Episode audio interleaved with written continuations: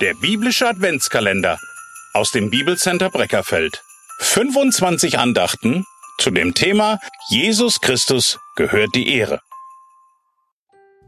23. Dezember. Jesus in der Familie. Als aber die Zeit erfüllt war, sandte Gott seinen Sohn, geboren von einer Frau und unter das Gesetz getan, damit er die, welche unter dem Gesetz waren, loskaufte, damit wir die Sohnschaft empfingen. So steht es in Galater 4 in den Versen 4 und 5.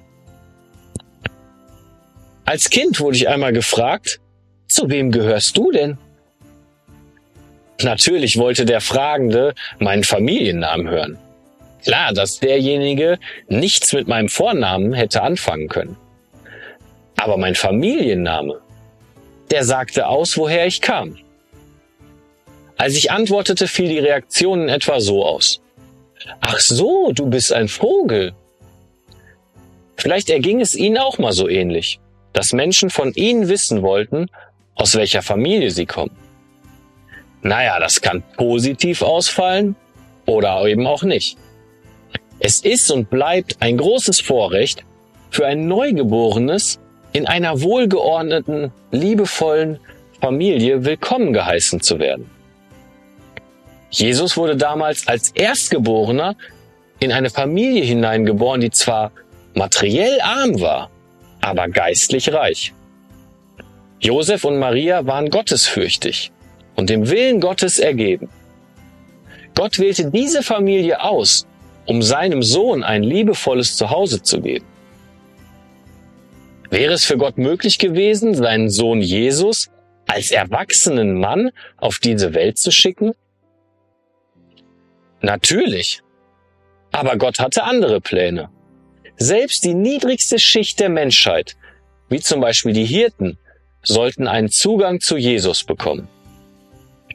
Damals in Israel waren die Hirten besonders verachtet. Sie haben die Hürde in den Stall genommen.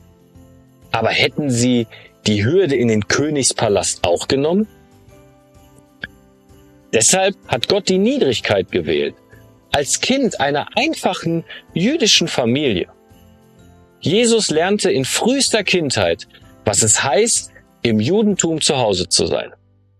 Er erlebte im Familienverbund die jüdischen Gebräuche, soweit ein Kind sie versteht.